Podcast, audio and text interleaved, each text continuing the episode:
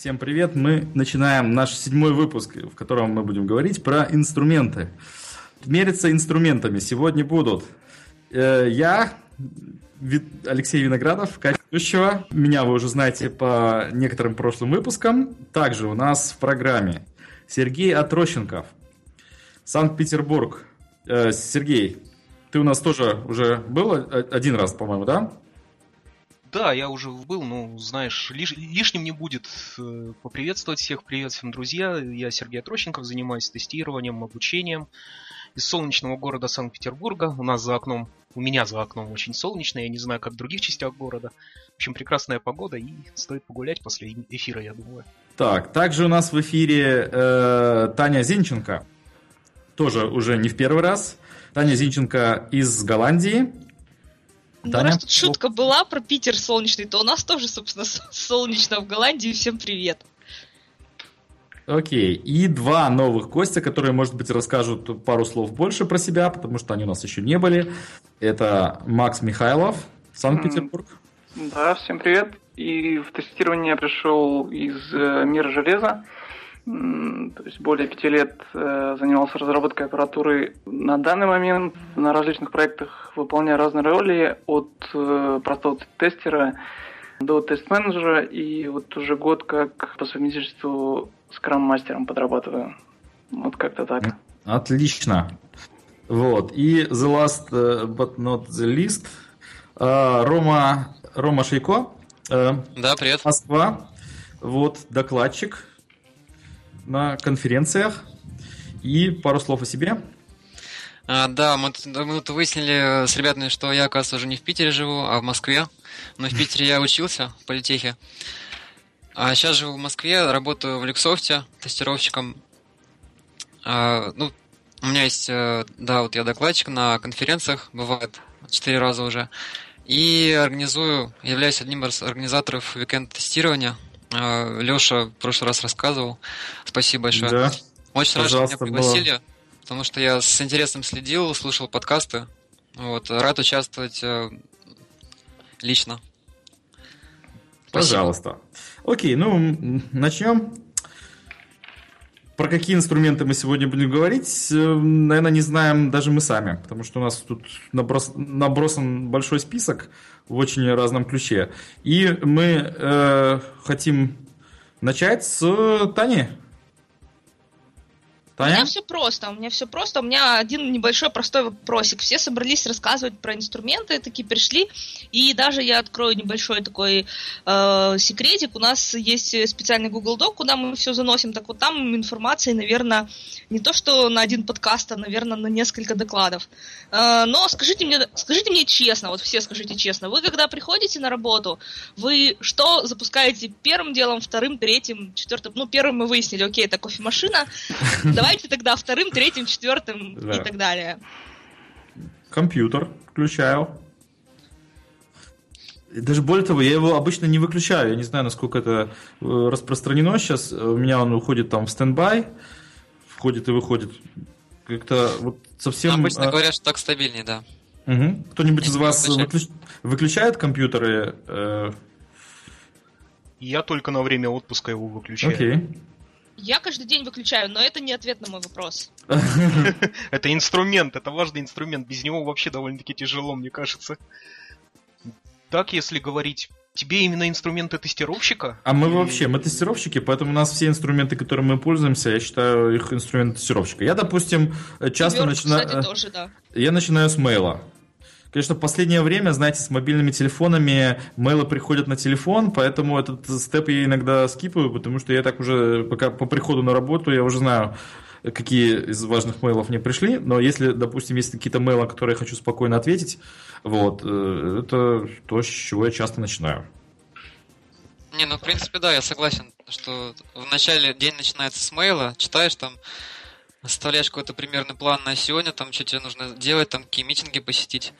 Вот, конечно, важно. И коммуникаторы там проверить тоже, там, Skype, мессенджеры, кто какие использует. Тоже там могут прийти с вечера, могут прийти там, кто-то утром пришел, тебе написал. Да, это тоже важно, тоже одно из первых, что делаешь каждый день, что я делаю каждый день с утра. А я, знаете, я вот начинаю свой день, прихожу на работу, дома с утра это не считается, прихожу на работу, запускаю список своих задач, это micromiles.com, онлайн-список, он позволяет, конечно, и в телефоне хранить, и на компьютере, и пробегаю сначала по этому списку задач, потому что у меня могут быть там какие-то задачи записаны, скажем так, которые мне надо сделать даже раньше, чем я начну читать мейл, потому что все равно там какие-то срочные еще задачи посыпятся, еще чего-то. Да, а у меня есть задачи, которые я уже запланировал, которые надо сделать, которые я пойду и сделаю, потому что иначе я их забуду, зафакаплю, но это не серьезно. Будет. Вот. А после этого, да, после этого я переключаюсь на мейл, смотрю список на день, там список на неделю, какие-то вещи подвинулись, не подвинулись. Вот. И после мейла я уже либо лезу в бактрекер, либо лезу сразу в какой-нибудь чат с разработчиками и спрашиваю по задачам там еще почему-то какие-то вещи уточню, ну либо с тестировщиками. Пишешь «Привет, животные», да? Начинается утро. Привет, друзьявки, ты что? Я добрый человек, притом разработчики толковые у нас, ребята, так что нет. Я пока еще не дошел до той степени, когда инквизиция наша всех. Так, ну что, давайте, знаете что? Я вижу, у нас в Google Доке много всяких чатиков, всяких инструментов, связанных с чатом. HipChat, Slack, Skype. Начнем с них? Ну, давайте. А давайте я начну. Можно я? Извините. Начинай. Конечно. Я расскажу, я тут поднаписала кучу всего про Slack. Мы его называем Slack. Простите, кому это режет слух, но мы его почему-то называем Slack. Вот. В общем-то, руководство наше довольно-таки... непродолжительное время назад, я даже не скажу когда, может месяца два, сказала: все, мы завязываем со скайпом, переходим в Slack.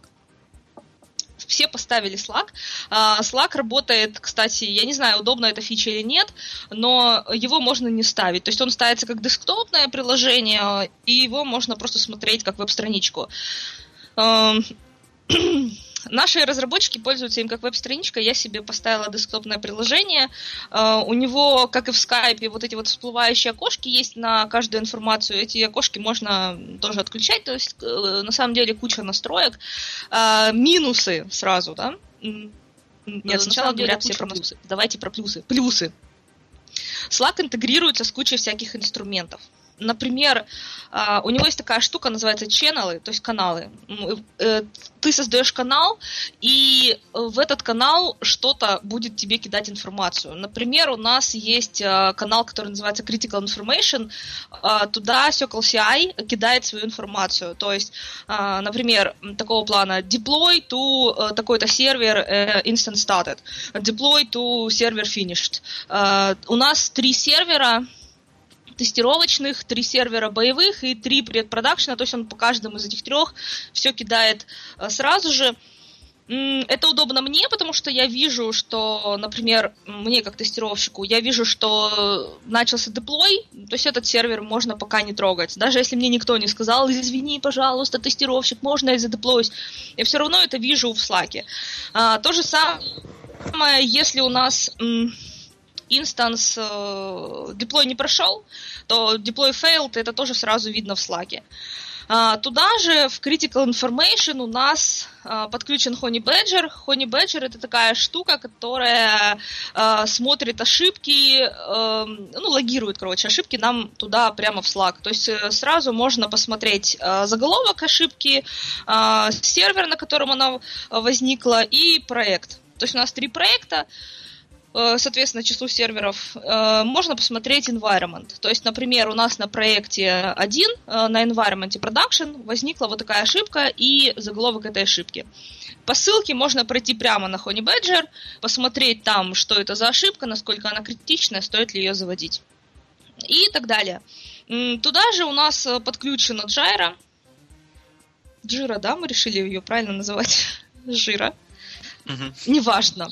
Туда же у нас подключена вот эта вот самая Jira, и туда же можно, там же можно смотреть сразу же, то есть мне приходит всплывающее окошко, если кто-то завел баг. Мне не нужно лезть для этого дополнительно там несколько раз в день и проверять, а не завел ли кто-нибудь чего-нибудь, а не будет ли у нас там, я не знаю, дубликатов, или не нужно ли мне там что-то другое читать, искать там, неважно. То есть Это значительно облегчает информацию. Я сразу вижу, кто чего нашел.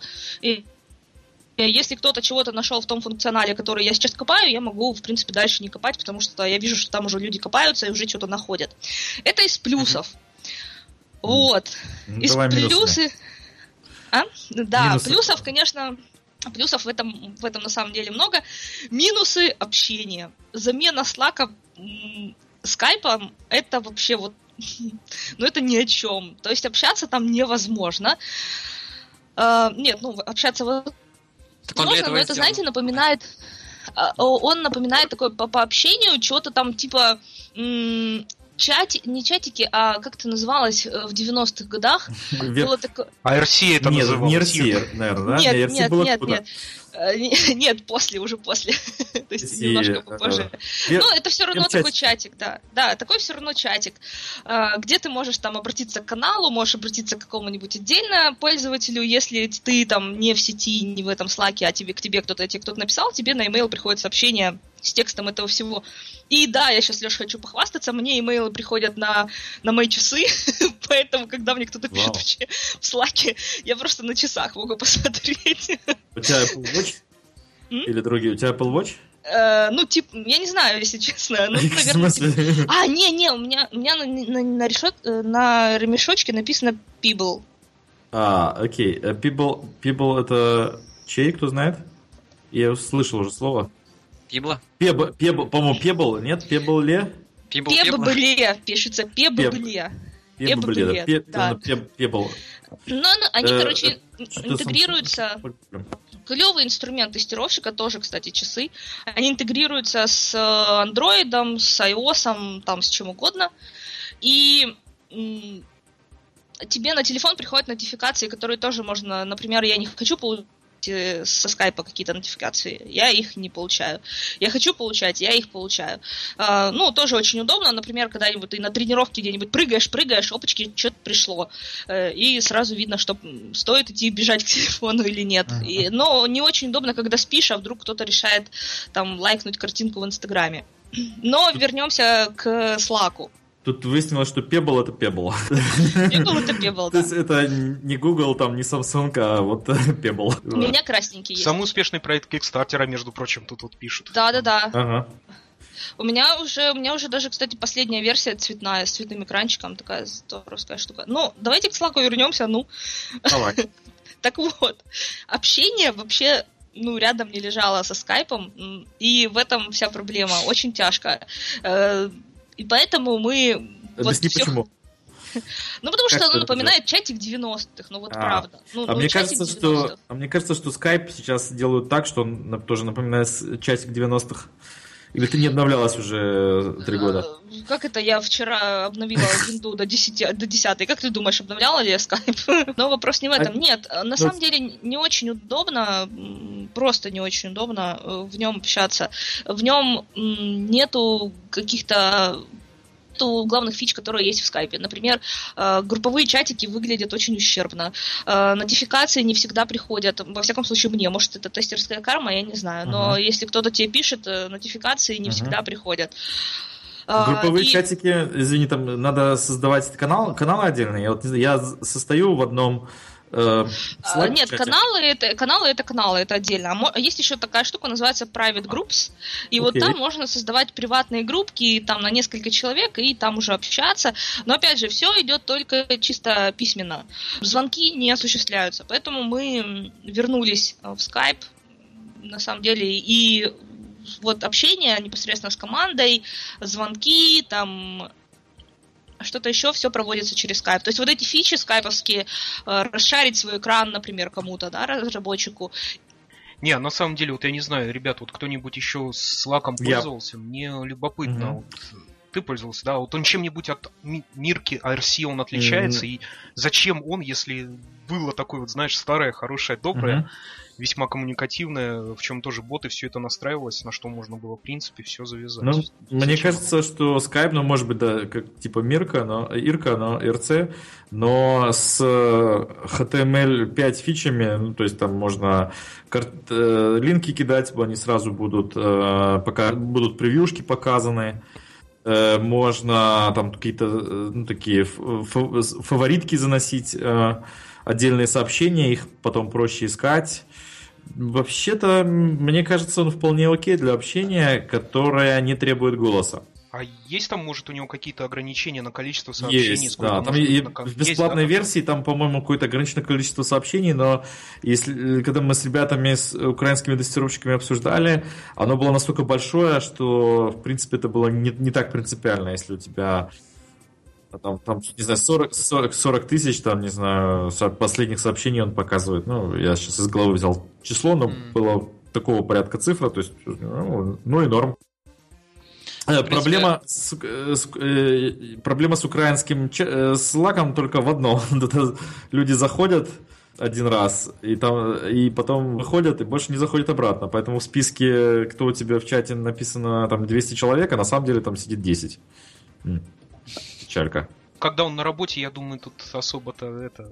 Если зашли, я думаю, их будут доставать, конечно. Прикольно. А слушайте, вот для бизнеса это действительно тоже make sense, да, имеет смысл ставить это, пробовать, применять.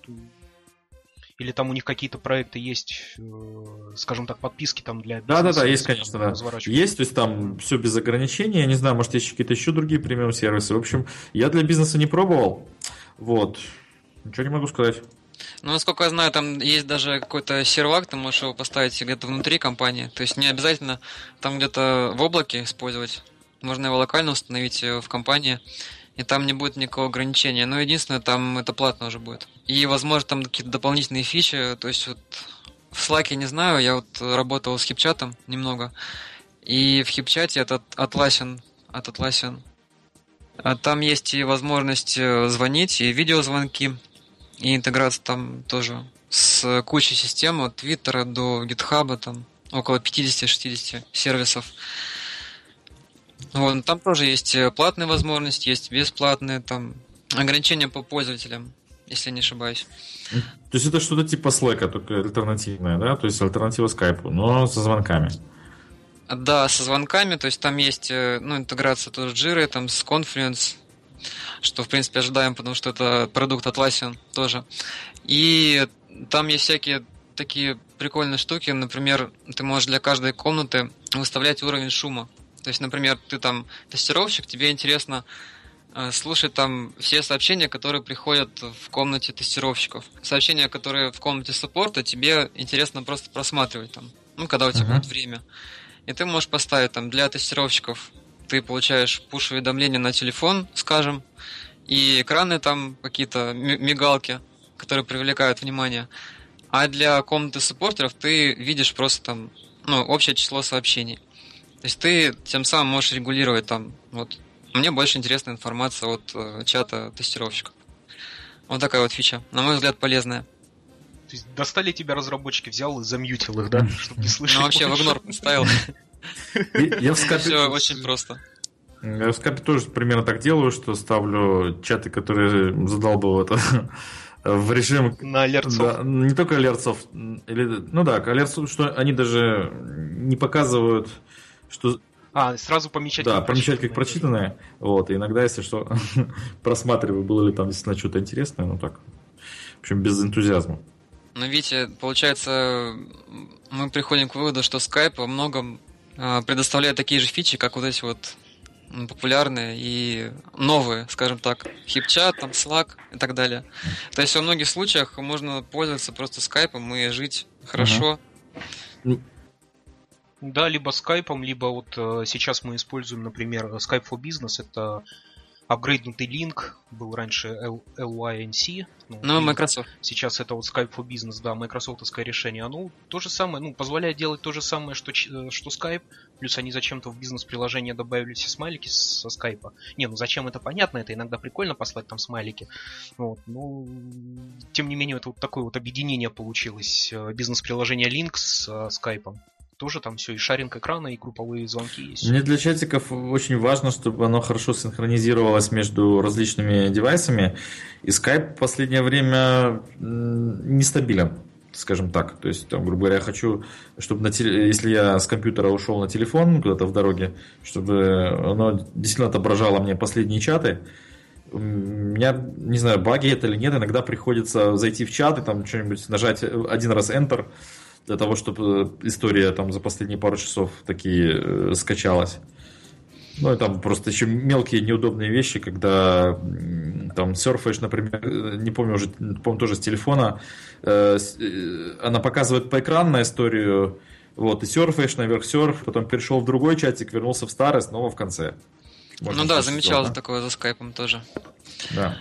А, даже если с разных машин используешь, там тоже бывают проблемы там, с приходом сообщений, там, с показом истории, то есть как-то это все нелогично.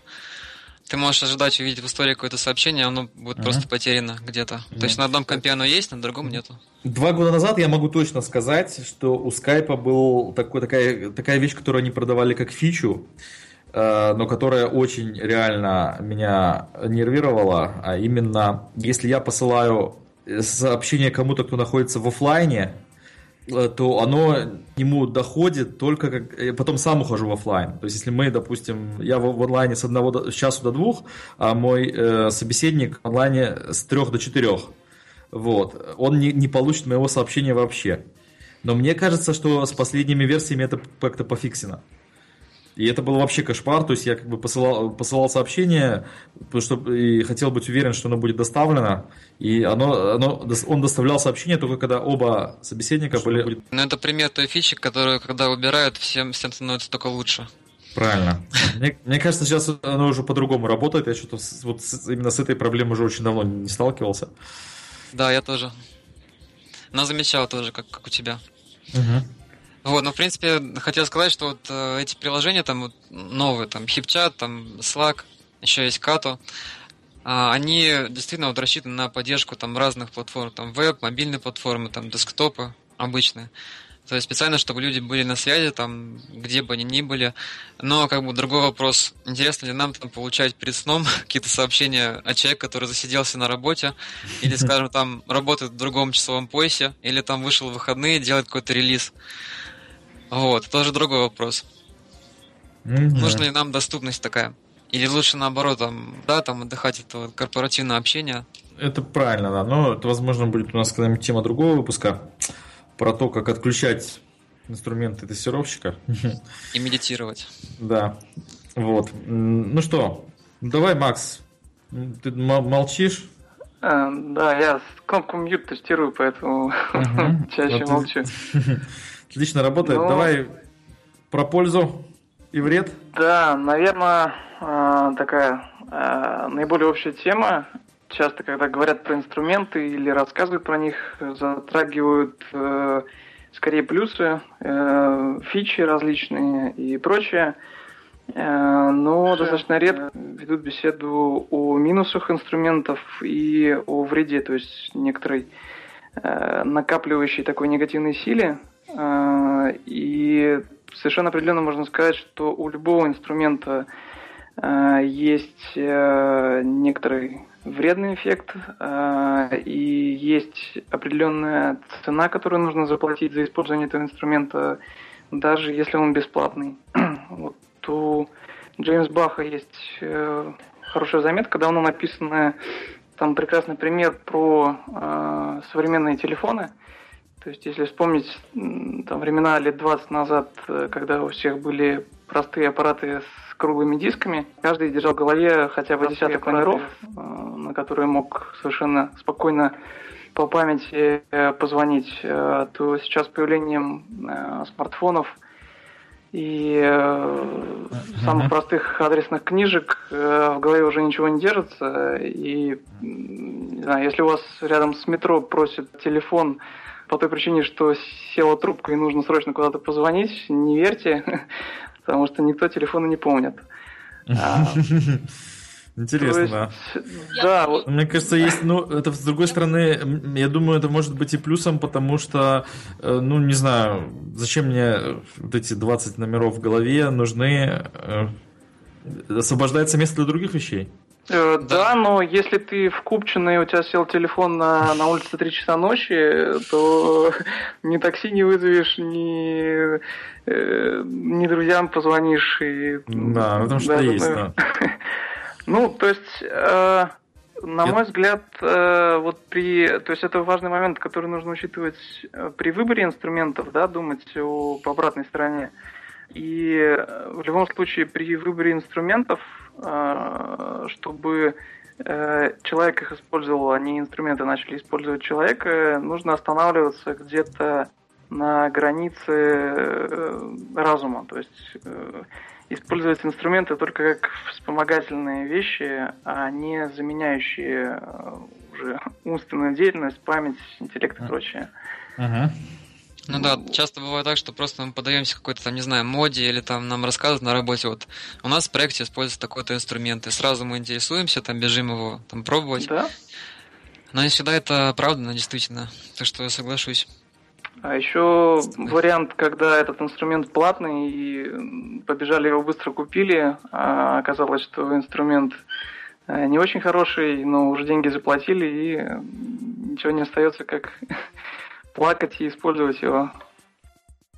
А было у кого-нибудь, кто-нибудь считал стоимость внедрения инструментов? Ну, то есть, чтобы... У меня тоже бывало такое, что «Эй, классный инструмент, давайте купим», либо «О, классно, триал, сейчас мы его поставим». К триалу привыкаешь, потом еще за него платишь, а потом только начинаешь считать деньги, и получается, что он далеко не Копенгаген. Безусловно, расходы есть и на бесплатные тулсы, причем они тоже очень большие. И даже, как вы знаете, есть фраза «я не настолько богат, чтобы покупать дешевые вещи», ее можно иногда распространять и на тулс. Ну, тоже, скажем так, всегда надо думать головой. Иногда вы потратите настолько много времени, мучаясь там с бесплатным тулом, так что настоящая экономия не произойдет, а совсем даже наоборот. Вы потратите больше денег, но не со счета, а там рабочим трудом, чем если бы вы купили что-то, что гарантированно работает и работает хорошо. Но, естественно, проблема в том, что даже те тулы, которые платные, часто работают вообще не так, как хотелось бы, особенно в нашей сложной области тестирования, да? Да. Ребята, есть какие-нибудь примеры там из вашей работы? HPQC. Не называй мне какие конкретные продукты. Quality Center. Quality Center. Это... Знаешь, это пустой тратой времени и денег. Это очень большая боль. Я вот на работу пришел, к сожалению, у нас уже было все это установлено, и вот борюсь 5-й год, никак не могу избавиться от этого монстра. То есть корпоративные решения, тест-менеджмент тул, и очень сложно доказать, что можно использовать более дешевые, более простые решения, которые будут более эффективные. Ну да, вот как раз ты упомянул Quality Center, мы тоже с ним работали, и ужас в том, что он сам по себе важный довольно-таки. Крупный, корпоративный, там серьезный, но в нем много каких-то там маленьких ошибок. И мы интегрировались HP UFT, это Unified Functional Testing, и хранили там тест-кейсы в этом Quality Center, там результаты прогона тестов. И это было вдвойне все важно, там это было тяжело, действительно. И приходилось много читать в интернете, там каких-то воркараудов, как обойти какие-то там проблемы, всем известные, о которых там пишут там, несколько тем на форуме поддержки. На мой взгляд, такие проблемы часто возникают, когда вопросу принятия решения о использовании каких-то инструментов принимается не командой, кем-то из менеджеров, например, то есть люди, которые так только по проспектам пробежались и выбрали наугад или наиболее подходящий по денежному принципу. Мне кажется, еще есть такая типичная ошибка при выборе турла – хотеть больше фичей. Я со временем пришел к тому, что идеальный тул – это который умеет ровно столько, сколько тебе нужно, и ничего больше. Потому что дополнительные фичи, они отвлекают, как вы знаете, там, если кто пользуется Word, да, вы пользуетесь там, 1% его фичей и постоянно переключаете между вкладками. Было просто, многие поэтому используют там, тот же Notepad++, да, для того, чтобы просто быстрее работать с простыми тулами, когда тебе не нужно делать что-то сложное. Да, Леш, мне действительно, знаешь, кажется, что принцип KISS, это keep it simple, guys, он постоянно доказывает свою применимость не только там для разработчиков, которые тоже любят этому следовать принципу, когда там код пишут, но и для выбора тулов. То есть, конечно, можно там овертулы какие-то поискать, там тот же HP Quality Center. Кстати, вот про последнюю версию ALM я с ней не работал, но говорят, что она стала более стабильной, менее важной. Поэтому может быть. ALM в любом случае. Насколько я знаю, как раз в ALM они добавили, то есть я читал, что в более ранних версиях была эта фича, а в ALM как раз ее убрали. Это банальная возможность find and replace в тест-степах. То есть, да, раньше была. Не поверите, но теперь это все вручную. Это жесть, нет. То есть это... Параметры, надо параметры. Да, можно так. То есть там, по-моему, на уровне тест-сетов эта фича доступна, а вот уже на уровне тест-кейсов, чтобы заменить, например, там какое-то слово в пределах всего теста, это уже невозможно. Это жесть, это жестко. Рекомендации на сайте HP, ребята, пишите скрипты и правьте на уровне базы данных.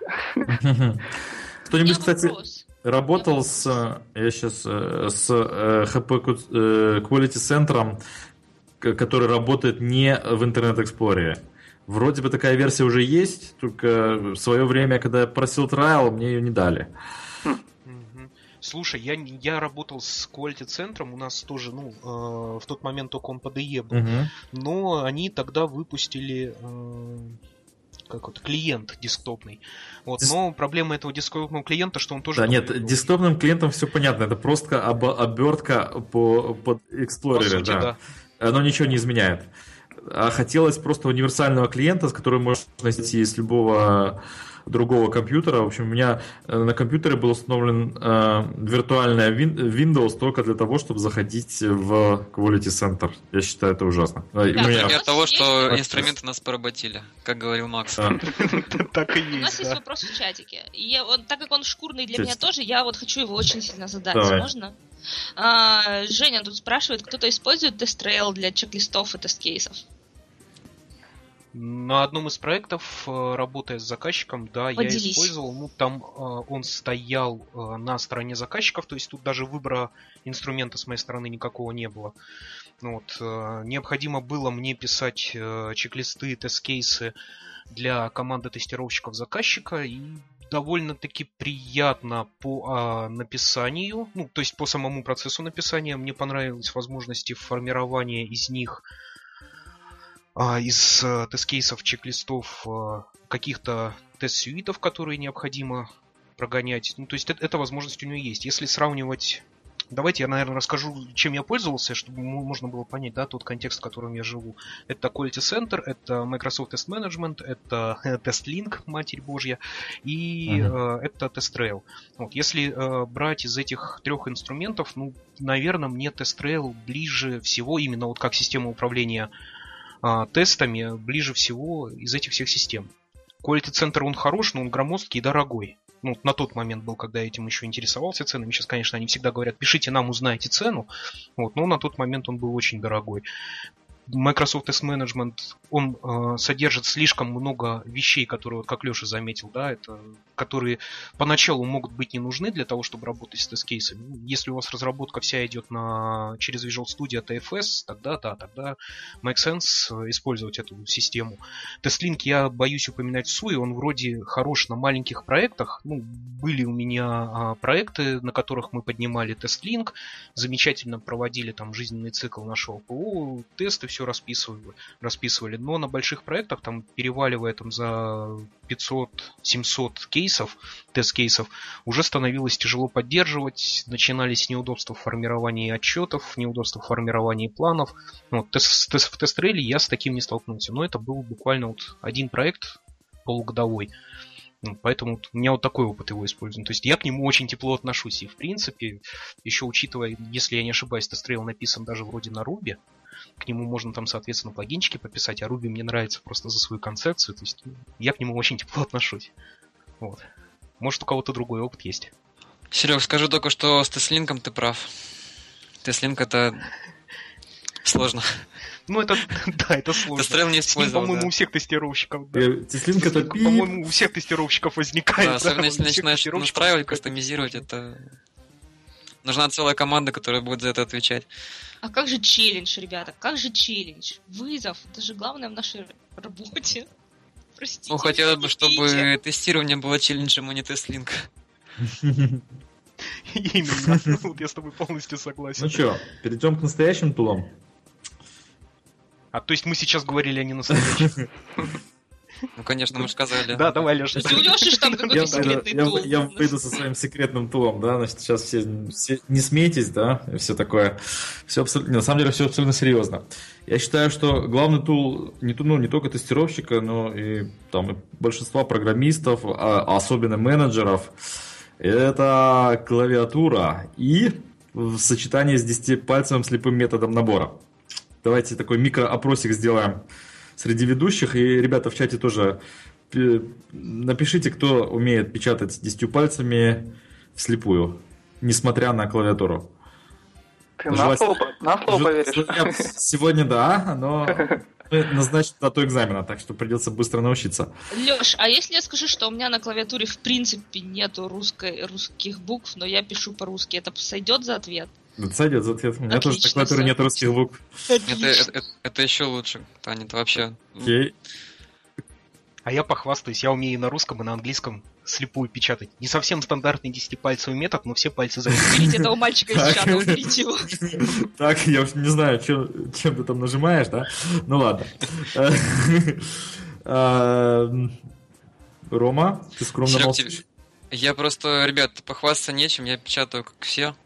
То есть я пробовал, конечно, проходить там уроки, которые лежали там в интернете, помню, Шахиджанян, по-моему, вот, но дальше там 10 из 40 упражнений я не дошел.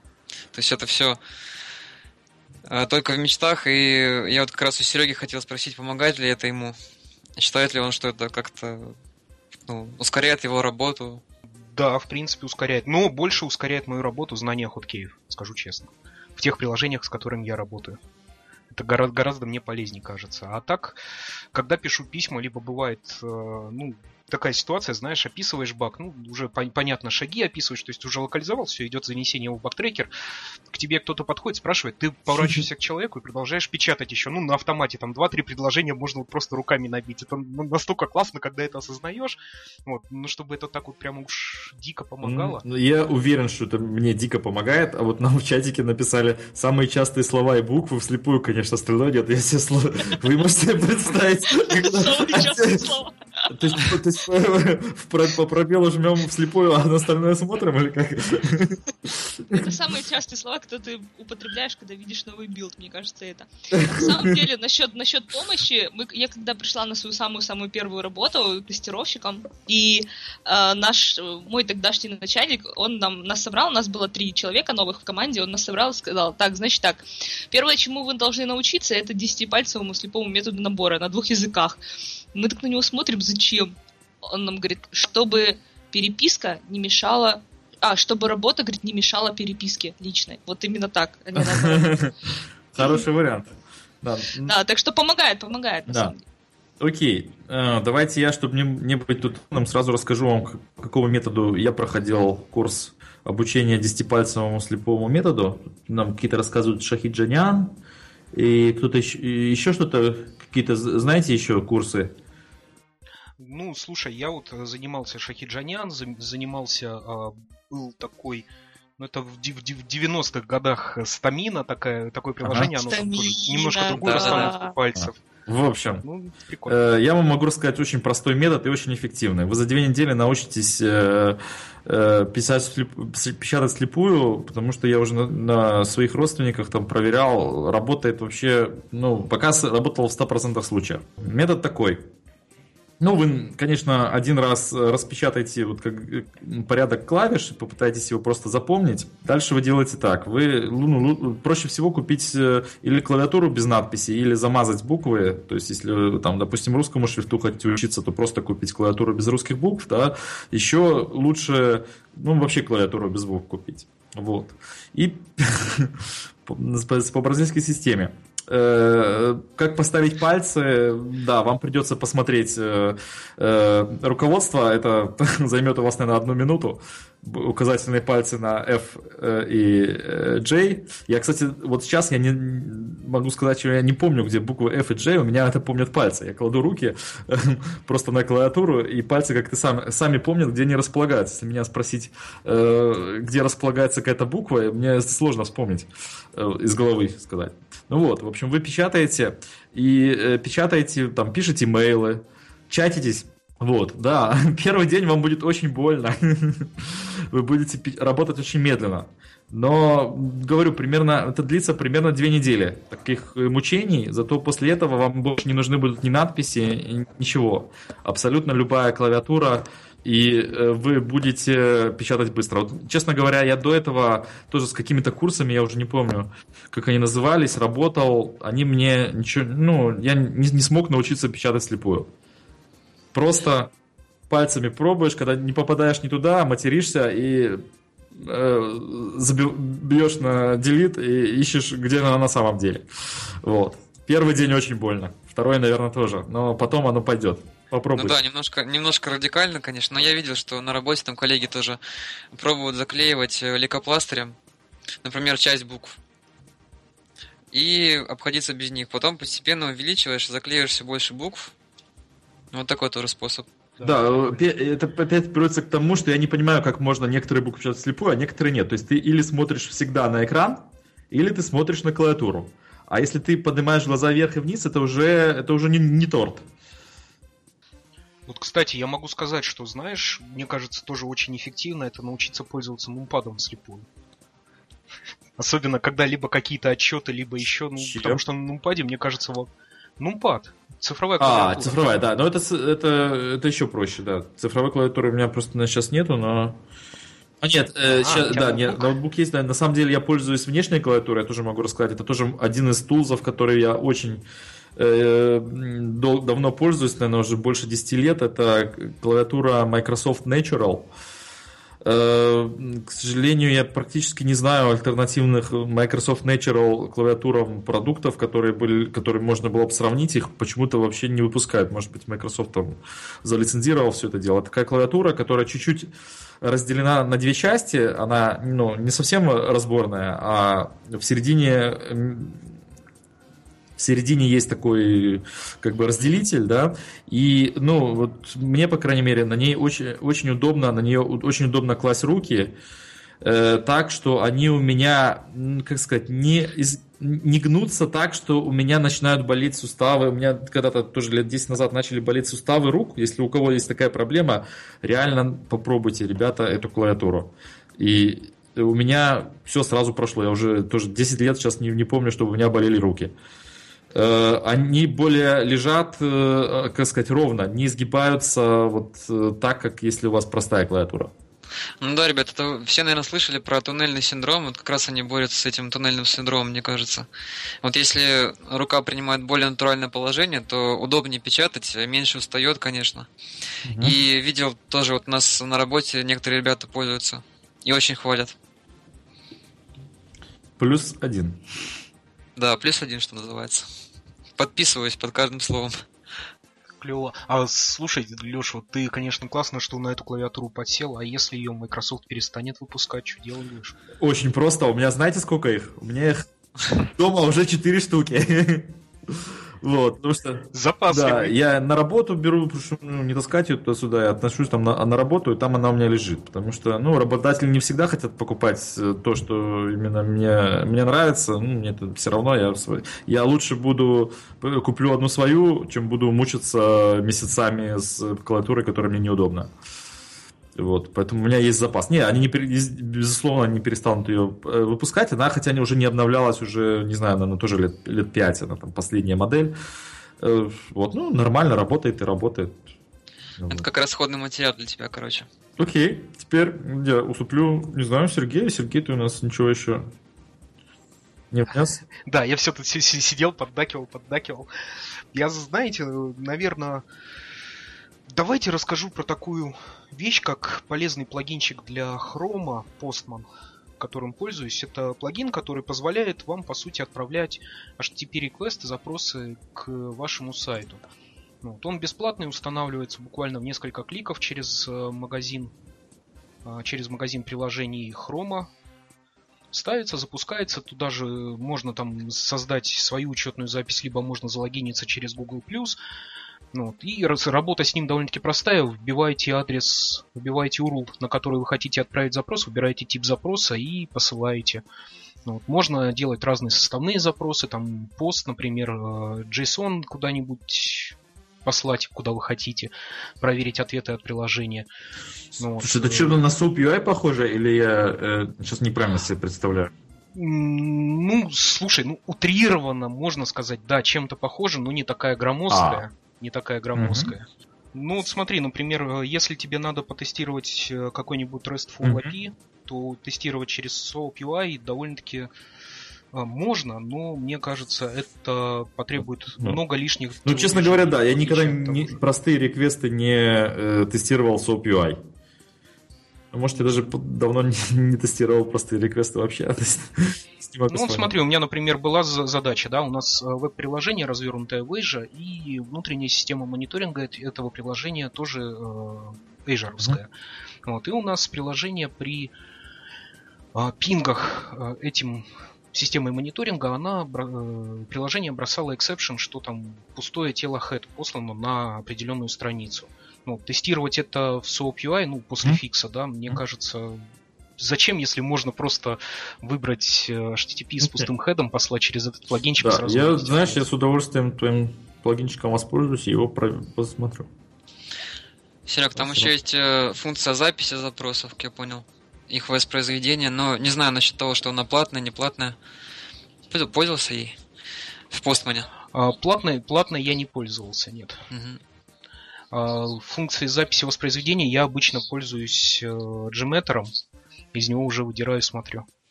А, то есть ты JMeter не только для там нагрузочного тестирования, ты еще... Не только, да, как это, знаешь, там выставляешь, по сути, выставляешь прокси, выбираешь, шлешь, ну, выполняешь действия, у тебя работает все через JMeter, все эти пишутся реквесты, дальше уже с ними можно работать. Мне, по крайней мере, я не могу сказать, что это самое простое решение, но пока я живу в этом. Может быть, кто-то в чате, либо в комментариях потом посоветует другие решения, либо у тебя, может, Ром, есть какие-то решение для этого. А, на самом деле, как раз у нас недавно был викенд-тестинг про API-тестирование. Вот как раз я смотрел Fiddler, есть тулза для тоже.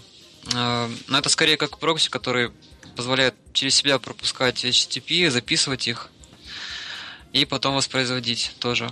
Но я так понимаю, JMeter тоже можно использовать для того, чтобы записывать, там воспроизводить. Вот на основе этого и происходит нагрузочное тестирование. Да, по сути, вот суть JMeter такая, что он записывает, ну, либо записывает, либо ты ему скармливаешь определенного типа реквеста, оборачивая, может быть, в какую-то дополнительную логику. Где-то вводя параметры, где-то там что-то подгружая с файла и указывать тот профиль нагрузки, который тебе нужен. Но это совсем так, знаешь, если по верхам о нем говорить. Ну, это, знаешь, такой классический инструмент для API-тестирования, я думаю, и там очень, очень хорошая тулза, на мой взгляд, и популярная. А SOAP UI, вот я тоже почитал про него, там пишут, что тяжело довольно-таки настроить, вот поднять это окружение. И сама по себе очень такая интересная и богатая по фичам. Ну, утилита, или тулза, инструмент. Но гораздо проще это вот действительно использовать там Postman для каких-то там ежедневных задач. Да, ну я думаю, SOAP UI есть смысл использовать. Я его использовал, сейчас я попробую вспомнить, ну, лет 5, наверное, назад у меня была задача тестировать именно SOAP сервис.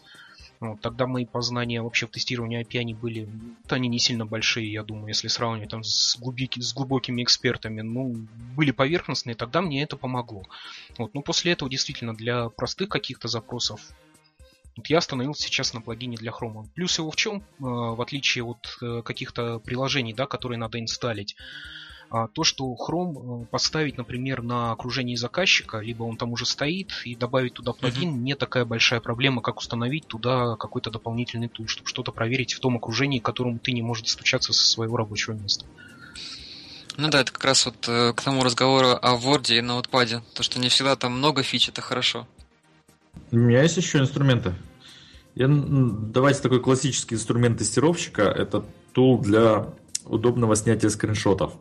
Ну, Jing? Я пользуюсь не Jing, я пользуюсь Skitch. Skitch раньше это была самостоятельная контора, Вот я в каком-то выпуске уже, по-моему, говорил, что когда я купил Evernote, они немножко стали похуже, даже сильно похуже, но вот, ну, сейчас как-то тоже, ну, все-таки все еще работает. Он есть и для Mac, и для Windows, но я в основном работаю все равно только с Mac, поэтому меня только интересуюсь только тулами, которые на Mac работают. И он действительно позволяет быстро снять скриншот и методом drag and drop вбросить его во многие там важные программы, но в основном это какие-то там просто окна, допустим, окна Jira или других подтрекеров сразу в поле загрузить файл. То есть получается там буквально у меня скриншот, на скриншот уходит секунд 5, наверное, максимум. И он уже приоттачен к благу. Вот. Какой ваш любимый скриншот был? Я думаю, этим все из вас, по крайней мере, пользуюсь. Слушай... У меня два. Не, ну самый мой любимый, это, конечно, Jing. Ну, это я всем рассказываю. Мне просто, ну, может быть, самое любимое, а может, то, что это уже такая зона комфорта. Потому что на Jing я подсела, еще будучи начинающим тестировщиком. Это, собственно, наверное, первый тул, в принципе, который я начала использовать для тестирования. То есть у Jing тогда было побольше фич. Потом, когда... ввели платную версию у Джинга, там много чего урезали. Например, раньше он мог делать скрин всего экрана, то есть не только видимой части, а вообще все, что есть у тебя. Вот, но это урезали. Что мне в Джинге нравится, это, во-первых, то, что скриншот делается довольно-таки быстро, и там есть основные инструменты для того, чтобы отметить, что именно неправильно. То есть там есть стрелочки, которыми ты можешь показать вот сюда смотреть. Там есть обводочки всяческие, которые можно цветом выделять разным. И есть подсветка такая ненавязчивая какого-нибудь текста или элемента. То есть это все resizable, в любое время это все удаляется до сохранения, естественно. Skitch это, конечно, тоже может. Skitch тоже может? Ну, я послушала про твой Skitch. Конечно, круто, что он сразу же и пулит в какой-то бактрек, это, конечно, супер. Вот. С другой стороны, чем мне еще нравится Jing, он может картинки сохранять как куда-то, то есть давать тебе коротенькую ссылочку, так и тебе на компьютер. То есть если тебе нужна ссылочка кому-то кинуть быстренько в чатике, ты можешь это сделать. Если тебе нужно на компьютере там в Jira ту же занести, чтобы было видно красиво наглядно, ты можешь то же самое сделать. Skitch это тоже делает. Так, тихо-тихо. Не подеретесь. Правда, у него шорт-линк.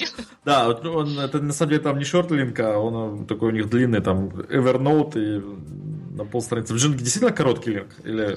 Ну, он называется скриншот.com и дальше там несколько букв, то есть... А, несколько букв, окей, действительно короткий. Слушайте, ребята, а вот эти вот инструменты, они никуда, эти скриншоты, которые вы делаете, не пуляют? Откуда эти скриншоты могут... Куда? Да, Skitch с Evernote связан, то есть это можно отключить. Ну, в принципе, это, с другой стороны, фича, не знаю, потому что действительно тоже можно в несколько кликов получить линк на картинку, которая заапложена к ним сервис. Если ты боишься, то ты в Джинге можешь просто себе все ставить сразу на ноутбук, на компьютер. Никуда ему. Я так понял, ты сказала, Тань, ты сказала, что видимую часть экрана ты имела в виду, наверное, когда несколько мониторов, да, что сразу... Нет, когда у тебя если большое окно, то есть его надо скроллить вниз. Раньше Jing это делать, да, а сейчас нет. Поэтому сейчас я стала для этого использовать awesome скриншот. Но подожди, я еще не дошла. Я же еще не рассказала про видео. Jing же еще видео умеет делать. Он еще умеет делать видео до 5 минут сейчас. Раньше было до 10, но потом урезали засранцы. Притом он может просто делать видео, а может делать видео со звуком. То есть ты можешь еще и комментировать в прямом эфире все, что ты делаешь. Вот. И... еще есть такая клевая штука, Spot on Mouse называется, которая показывает, что ты делаешь. То есть ты нажимаешь кнопочку мыши, он показывает, нажата кнопочка мыши. Ну, прям пишет на экранчике. Нажимаешь там на клавиатуре кнопочку, он показывает, что ты нажимаешь кнопочку на клавиатуре. То есть если иногда бывает так, да, что мы жмем на какую-то кнопку, на экране ничего не происходит. Если ты делаешь видео, то на видео тоже ничего не происходит, потому что у тебя мышка просто никуда не двигается. Поэтому иногда я комбинирую Jing и вот этот Spot on Mouse для того, чтобы... показать более наглядно, что я делаю на экранчике. Вот. Но плюс к этому, так как Jing сейчас не умеет делать вот полный скриншот, а это иногда нужно, я еще использую Awesome Screenshot. Awesome Screenshot — это аддон для браузеров, притом для всех. Есть для Firefox, есть для Chrome, это то, что я проверяла, по-моему, есть для Safari, но вот здесь я точно не скажу, потому что я Safari не использую, но, по-моему, где-то я видела в каких-то доках, что он туда тоже вставляется.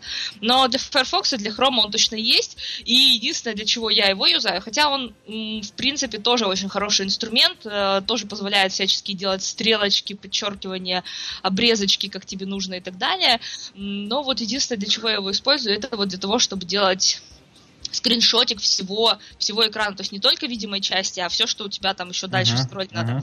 Вот это вообще, мне кажется, киллер. Слушайте, кстати, ваши тулы, вот я скажу, что Skitch не всегда с этим справляется, знаете, бывают сайты, на которых надо сделать скриншот какого-нибудь там третьего подменю, вы там нажимаете туда-сюда, раз, у вас оно на экране, когда вы начинаете, нажимаете там шорткарт комбинацию на клавиатуре, то срабатывает какой-нибудь JavaScript, и у вас с экрана это все пропадает. У вас бывают такие проблемы? Jing не умеет это делать, сразу скажу, но сейчас тебе скажу точно, кто умеет. Это корпорация TechSmith делает Jing, и она точно так же делает еще несколько инструментов для записи видео, в частности, там, например, Camtasia. И кроме Jing она делает еще один инструментик. Слушай, у меня сейчас вылетело так из головы прям срочно, я не могу вспомнить. Ну, короче, они делают вот, у них есть бесплатное для видео и платная Camtasia. Потом у них есть для скриншотов Jing бесплатный и платный вот этот вот второй. Так вот этот Snaggit. Вот этот вот второй. Snaggit, да, точно, да, Snaggit, спасибо. Так вот, Snaggit, он умеет делать так называемый отложенный скриншот, то есть ты задаешь ему паузу, например, там, сделать скриншот через, там, 5 секунд. В это время, когда он, значит, готовится, ты нажимаешь вот какой-нибудь выпадающий список, наводишь туда мышечку, держишь, соответственно, у тебя, бац, делается скриншотик без всяких, там, нажатий кнопочек, и, ну, вот так вот происходит. Еще могу сказать, что на Mac'е есть встроенные шорткаты для скриншотов, они просто менее удобны тем, что они записываются тогда в ваш десктоп, в папку десктоп, и потом их надо там искать и оттуда тянуть, то есть со скичем это, как я уже рассказал, быстрее происходит, вот, но мне он помогает, он, по-моему, работает безотказно, он действительно на уровне системы работает, и как-то никаких JavaScript'ов не триггает, как-то по-русски сказать, да? Дергает. То есть не дергает, он действительно все замирает и все остается так, как есть. А все знают, да, что в винде свой скриншотер есть, начиная с 7-й версии? Довольно страшненький, но иногда работает, да. Ну, чтобы ничего не ставить, опять же. Да, я как раз на Snaggit перешел, когда должен был работать на винде и пытался сначала работать с этим вот вышеупомянутым тулом. Вот. А потом вышел Skitch для Windows. Всем стало легче. Еще, дорогие слушатели, мы хотели вас попрашивать по всякие вещи. Например, какими скриншотерами вы пользуетесь. Когда мы выложим на сайт очередную запись, в тексте поста будут опросики, а онлайн-голосовалки. Мы просто стараемся сделать так, чтобы вы сразу увидали статистику, как и другие отвечают на эти вопросы. Пожалуйста, будьте так добры, вот, помогите нам собрать вот эту информацию. Мне кажется, она будет интересна всем. Вот, мы подготовим вопросы к этому. Да. Короче, да, вопросы будут короткие, простые, у вас больше полминуты на заполнение голосовалки не уйдет. Окей. У нас была очень клевая тема, кстати, еще у Ромы про сравнение наборов числовых данных. Да? Мне это вам интересно, ребят? Ну, конечно. Смотрите. Это было волшебное слово. Compare плагин для Notepad++. Это просто вот... Вы любите его? Сравнение набора числовых данных. Ну, смотрите, я расскажу все-таки. Просто довольно-таки специфичная вещь, потому что, например, еще 2 года назад я с этим вообще никак не сталкивался. но потом перешел в проект, для которого числовые данные действительно важны. То есть главная задача проекта – рассчитать какие-то там риски в числовом виде и предоставить их пользователям. И тут мы столкнулись с задачей, когда нужно было сравнивать, например, на предыдущей версии мы прогоняли там тесты и собирали числа с новой версией. И таким образом мы находили всякие там различия, пытались исследовать, почему они возникли, заводили там баги, если не могли объяснить. Вот. И мы сталкивались не только с сравнением там Excel-файликов, текстовых файлов, но и с сравнением баз данных, например. И вот, если честно, мы не смогли найти какого-то продукта готового, который, например, сравнивает Excel-файлики и предоставляет нам какой-то отчет с различиями двух файлов. И поэтому мы написали свою ТОЗУ на Visual Basic Script, которая анализирует эти файлы любого размера и вводит отчет. В этом отчете пишется, на какой вкладочке в этом файлике найден div, как мы их называем, эти различия, в какой строчке, в каком столбце. Но если какая-то дополнительная строка возникает, то это тоже дополнительно пишется. Вот, но единственное, у нас не получилось найти какой-то тулзы готовый на рынке. И причем сравнение идет не только каких-то там Excel-файлов, текстовых файлов, но и баз данных. Это тоже отдельная история, и тоже у нас лучше всего получилось именно сравнивать на уровне каких-то хранимых процедур в самой базе данных. Ну, то есть на уровне SQL-запросов там писали select тра-та-та минус другой select. Например, это самый простой случай. Это действительно очень упрощает работу, потому что если сравнивать эти массивы данных, там, не знаю, миллион цифр, там, 2 миллиона, вот это, на это уходит очень много времени. Я распечатал, опять же, сравнил. Ну да. То есть это действительно как бы очень хороший кандидат на то, чтобы использовать какие-то инструменты, либо же искать из тех, что существуют, возможно, они вам подойдут, либо писать свои, вот, потому что ни один человек, там, ни одна команда не справится с таким объемом информации, которую нужно сравнить, найти какие-то различия. Вот, но это опять же специфичная вещь, я думаю, многие из вас даже не сталкивались с этим. И может быть хорошо, что не сталкивались. Вот так скажем. Выдохнул. Окей, ну давайте я еще вам про мои инструменты расскажу. Следующий инструмент, который я считаю тоже очень полезным, это, во-первых, большой монитор, во-вторых, лучше два. Ну, я, кстати, с тремя мониторами... Я с тремя еще не работал, да. Вот. Может, мне тоже... Слушай, я работаю... У меня рабочий стол растянут, елки-палки, забыл, как инструмент называется. Ну, в нем в одной из передач, кстати, вот ребята в конце говорили, или ты даже говорил, когда один рабочий стол растянут на несколько мониторов. Ой, не один рабочий стол. Несколько компов с одними девайсами, там клавиатура и мышка используются. Вот. У меня, соответственно, на работе два монитора, плюс иногда притаскиваю ноутбук и через тулу эту, притом замечательно дружит Windows с Mac'ом. Вот. Да, я в прошлом выпуске рассказывал, я все делаю через Mac и захожу на виндовские компы через Remote Desktop. Это не всегда возможно, поэтому, может быть, это не для всех вариант, то есть, если нет админских прав и запрещен Remote Desktop Connection, но Remote Desktop реально лучшее, что есть, чтобы работать с удаленными компами винды. Да, да, да. По поводу трех мониторов, по поводу трех мониторов было исследование, и оно привело к тому, результаты этого исследования были о том, что три монитора, они рулят. Вот, смотри, я сейчас тебе кое-что спрошу, да, значит, важное уточнение для двух мониторов. Ребята, вам нужны два одинаковых монитора. Действительно, очень большая разница. Если у вас один подороже, другой похуже, это будет совсем не торт. Вот. Купите два абсолютно одинаковых монитора. Вот я так сказал, купил два абсолютно одинаковых монитора и потом еще полчаса мучился. А у них не совсем был одинаковый белый цвет почему-то. Вот. Такое бывает, да. Да, в двух коробках вот абсолютно идентичные поставил рядом, они очень шикарно смотрятся. Вот, но цвета почему-то пришлось подстраивать. На одном загрузил две страницы, одна чуть желтее, другая чуть белее. В общем, меня это начало выводить из себя. Я посидел, покрутил. Ну, сейчас уже нормально. Ваша вот. Галя балована, да? Да, но, да, вот. Про три монитора. Три одинаковых или, смотрите, еще какой вариант интересен.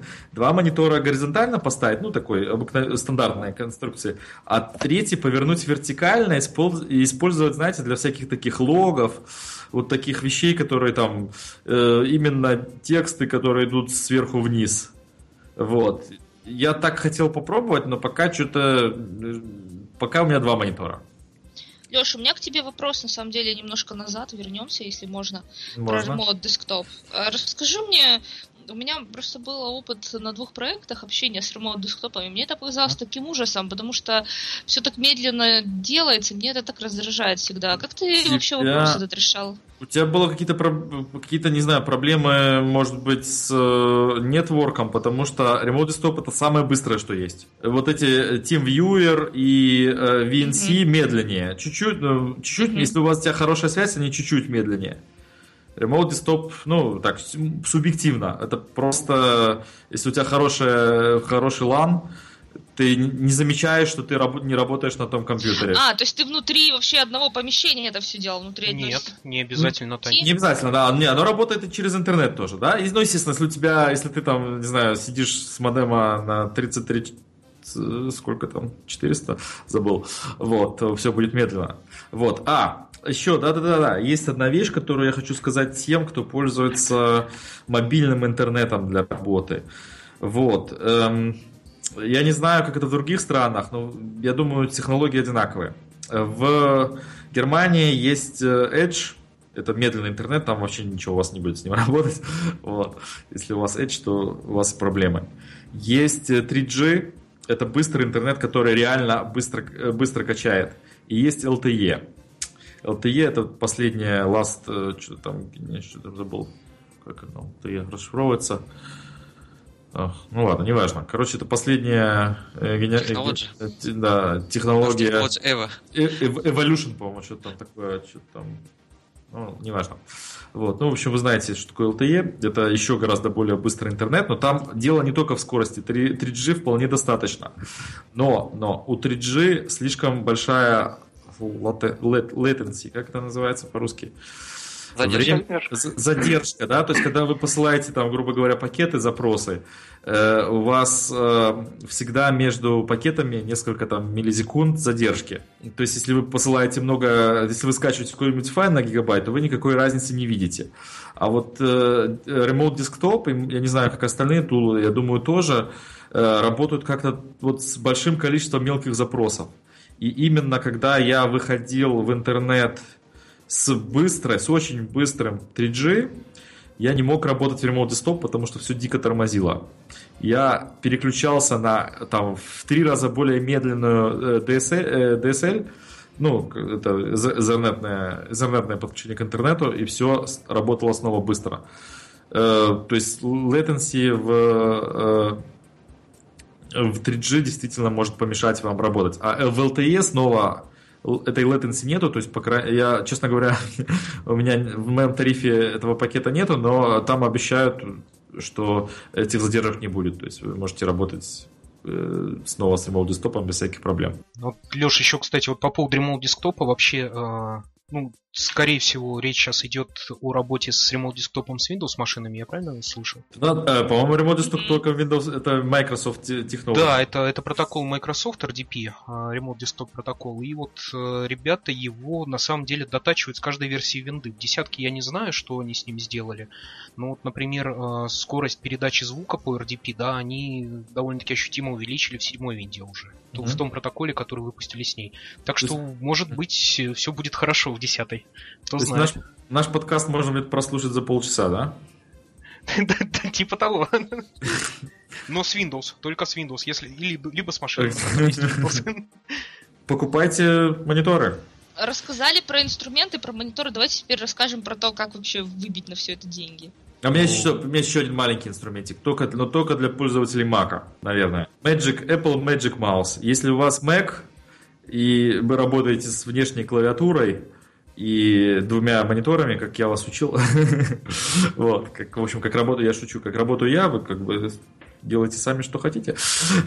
Вот, то попробуйте обязательно Magic Mouse. Это Очень крутая вещь. Скроллинг и, ну, вообще всякие передвижения по экрану. Ну, я не знаю, привык уже, тоже много лет с этим работаю.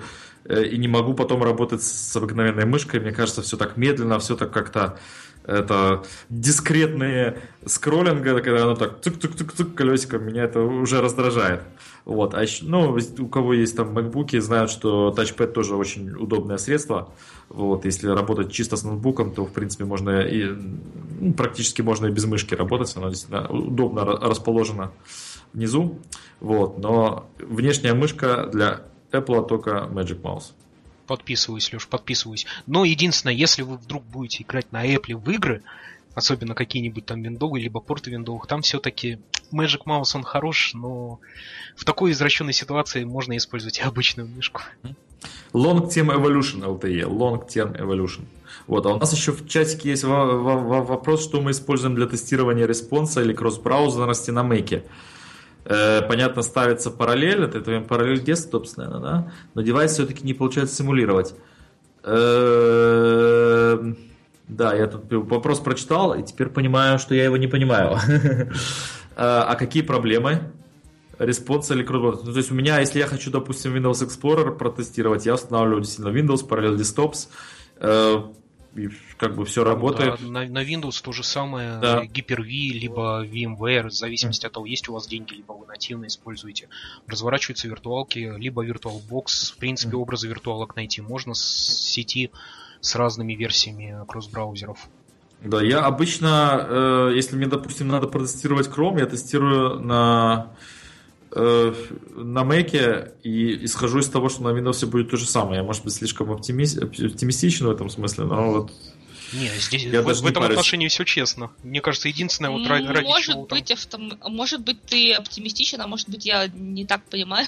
Но в обратную сторону не всегда работает. Например, то, что работает в Винде, но не всегда работает на Маках. И мы это узнали на этой неделе буквально. Но, в целом вообще, да. Но, грубо говоря, браузеры Safari, по-моему, перестали для Windows выпускать. Так что Safari только на Mac'е надо тестировать. А Chrome и Firefox, я надеюсь, что работают одинаково на обоих платформах.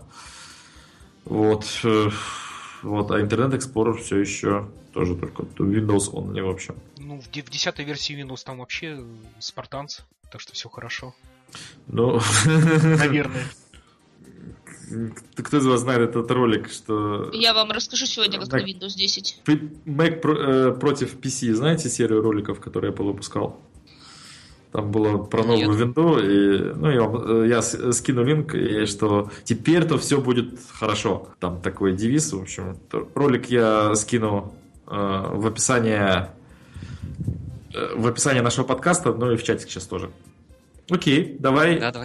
Макс, про что? Про то, как же нам выключить инструменты.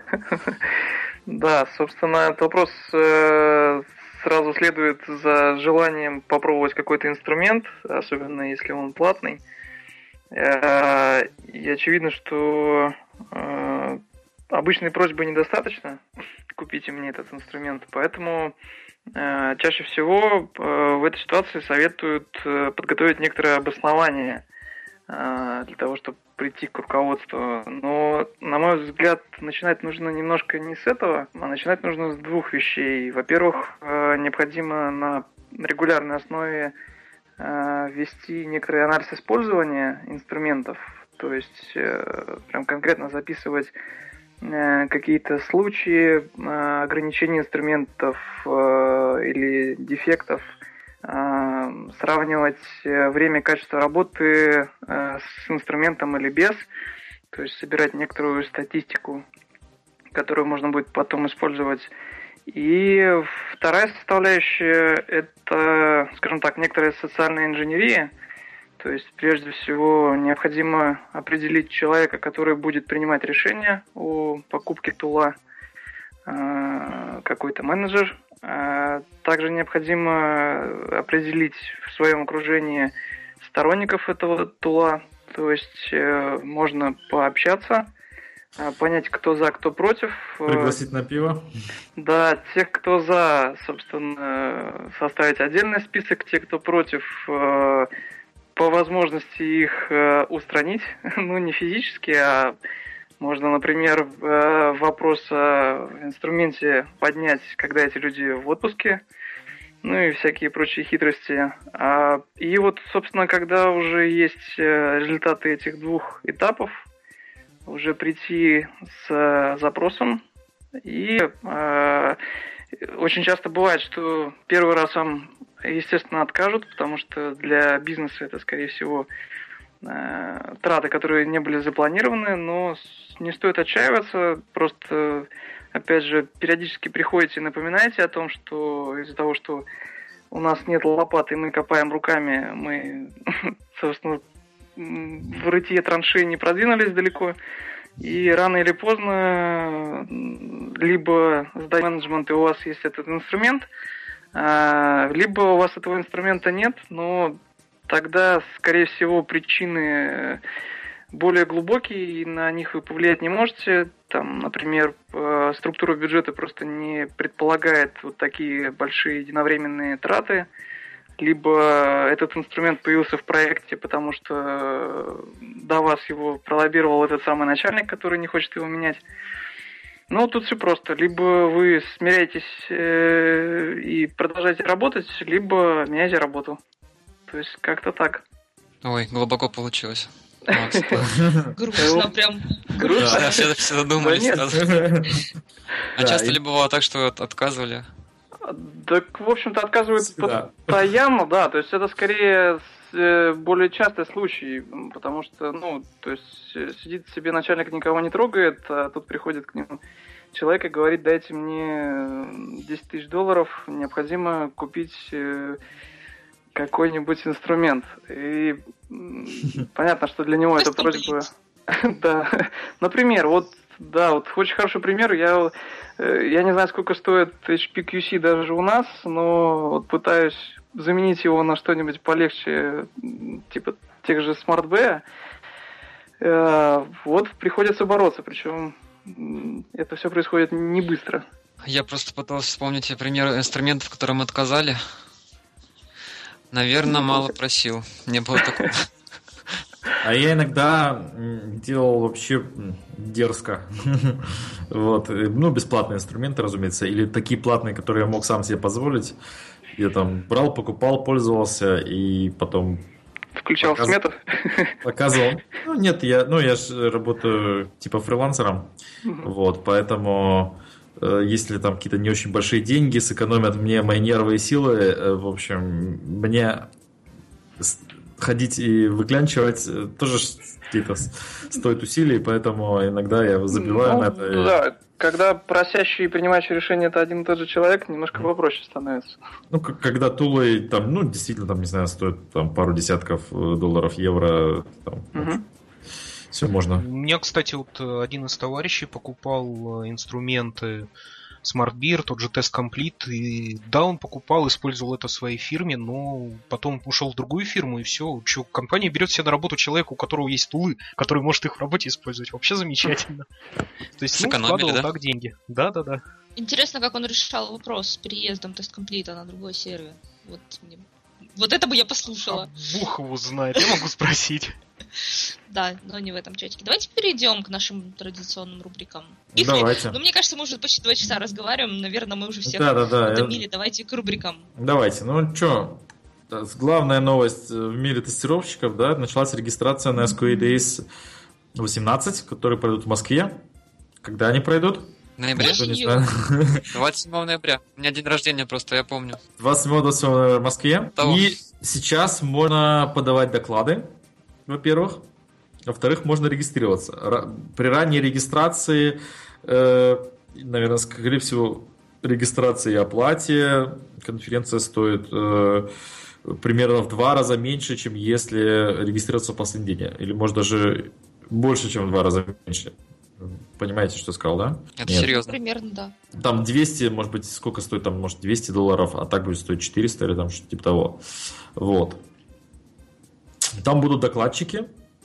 Скорее всего, кто-нибудь из этого будет, Сергей? Из этого подкаста. Сергей? Сергей Романов? Может быть. Кто подавал доклады из присутствующих чатики? Я еще не подавал. Никто не подавал. Ладно, тогда мы пока не будем забегать вперед. Вот. Но зато можно забирать вперед, что два представителя этого подкаста в этот раз являются членами программного комитета. Вот. Так что подавайте свои доклады. Это Сергей и я. Подавайте нам свои доклады, мы их будем... программить и комитетить. Да, мы будем программить и комитетить. В общем, мы постараемся быть добрыми, мягкими и пушистыми, но не обещаем. Я слушателям радио QA, да? Да. Может быть, слушателям радио... Если вы напишете в докладе, что вы слушаете... В аннотации доклада, что вы слушали радио QA, то могут быть дополнительные бонусы. Вот. Ну, шучу, конечно. А если участвовал в радио QA, можно без конкурса? Ну, когда мы будем проводить конференции радио QA, то точно можно. Кстати, когда? Я думаю, определимся после подкаста. Да. Окей.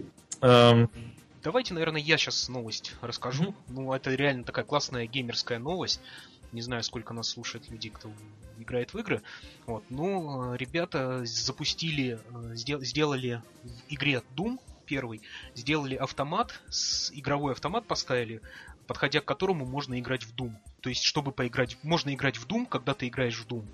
Вот. Это вообще, я считаю, очень шикарно. То есть, ребят, такой, знаете, Doomception, как Interception, да, это на более глубокий уровень вышли. То есть, хочешь поиграть в Doom, зайди в Doom, найди автомат и поиграй в Doom. А там, в том Doom можно зайти в Doom и поиграть в Doom? Или еще? Нет, пока нельзя. Что такое рекурсия, да? Ага. Да, использовали специальную модификацию Дума. Прикольно. Про эту тему. Но это реально, это просто вот Doom, по-моему, Doom запускали реально везде, на всяких там банкоматах, игровых автоматах, еще на чем-то. Но вот сделать вот такую вот фишку, это просто вот сама идея, мне кажется, очень классная, очень прикольная. Мы на осциллографе как-то запускали Doom. На осциллографе? Да, на первой работе. Здорово. Я расскажу. Лайфхакер опубликовал список из 37 сайтов для обучения. Там есть такие не очень, но есть и довольно-таки полезные для нас, для тестировщиков. Но хотя существует мнение, что тестировщики должны быть такие люди, которые во всех областях примерно одинаково развиты. Так что если смотреть с этой точки зрения, то, наверное, там даже все сайтики полезные. Там нет очень... Я не нашла несколько довольно-таки крупных, на которых тоже можно обучаться, но, в принципе, основные там есть, например, та же самая Курсера или там Линда. Они там прямо в начале самого списка. То есть можно поискать, посмотреть то, что нужно именно тебе. Еще одна такая новость, она не совсем тестировочная, но мне кажется, что очень прикольная. Я буквально недавно... Сейчас немножко внутренней информации. Я, в общем-то, сейчас прохожу курс по тайм-менеджменту, и у нас там был список дополнительной литературы, которую нужно почитать, и в одном из подразделов этой дополнительной литературы был список сайтиков, и на одном из сайтиков был тест на определение того, какой ты человек, какая ты личность. И дальше, исходя из этого, тебе давались советы по организации твоего рабочего времени. И плюс к этому, это вообще очень шикарно, тулзы, которые помогают тебе организовать это рабочее время. Сначала, когда я пришла этот тестик, я подумала, боже мой, какая фигня, я не могу быть этим человеком. А потом, когда мне выдали рекомендации по организации рабочего времени и тулзовины к этому, вообще шикарная вещь. Пусть я реально использую минимум 2 из 5. Вот серьезно, я поставила себе, я прошла на этой неделе, и я уже поставила себе 2 тулзовины, которые я использую, реально помогает. Это все неинтересно, скажи лучше какой-то тип личности. Это интересно. Ну я в чатик кидала, я не могу тебе так, какой-то коннектор, координатор, я не помню.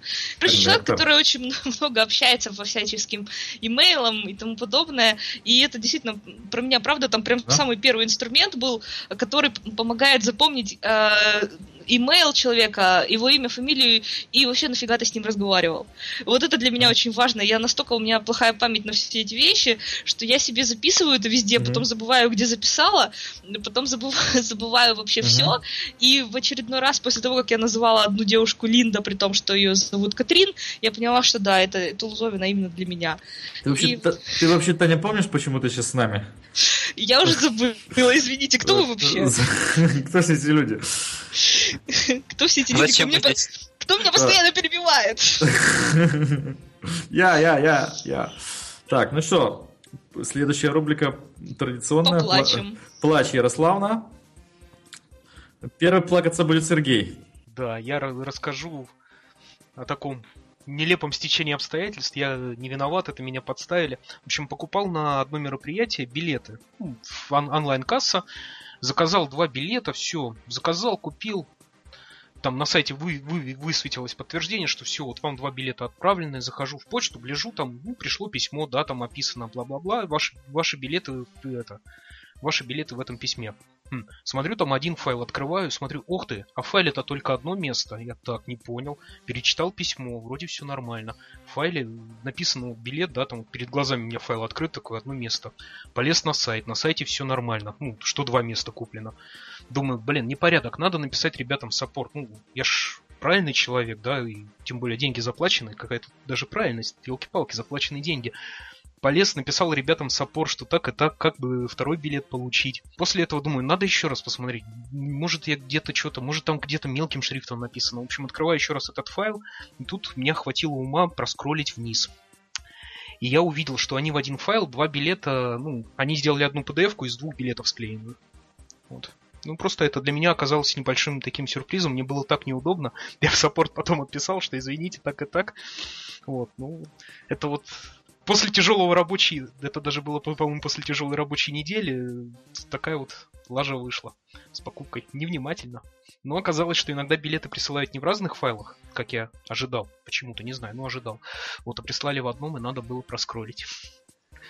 Они для себя отметили еще один, да? Саппорт. Да. Они, наверное, уже даже не отвечают на такие письма, ждут сначала извинений. Они мне, кстати, они на извинения ответили. Да, все нормально, там, желаем вам хорошего дня. Хорошо. Точно ты у них, наверное, не первый такой. Я думаю, да. Да, я тоже покупала, кстати, недавно, вернее, пыталась купить подарок. Зашла на сайт. На этом сайте я уже когда-то что-то покупала, но традиционно не помню что. Но, в общем-то, у них в базе где-то остался мой имейл. И, в общем, я захожу туда и пытаюсь, совершаю, собственно говоря, поиск, потом добавление в корзину, потом перехожу в корзину, пытаюсь оплатить. Вот видно, что мне вываливается окошечко с 2 возможными вариантами. Либо зарегистрироваться как существующий юзер в IT, либо зарегистрироваться как новый юзер. Так как я, честно, забыла, что я там уже что-то покупала, я пытаюсь зарегистрироваться как новый юзер. Мне, соответственно, окошко. У нас уже такой адрес есть, давайте войдите как пользователь существующий. Я, честно, не только забыла, что я там что-то покупала, но и забыла пароль.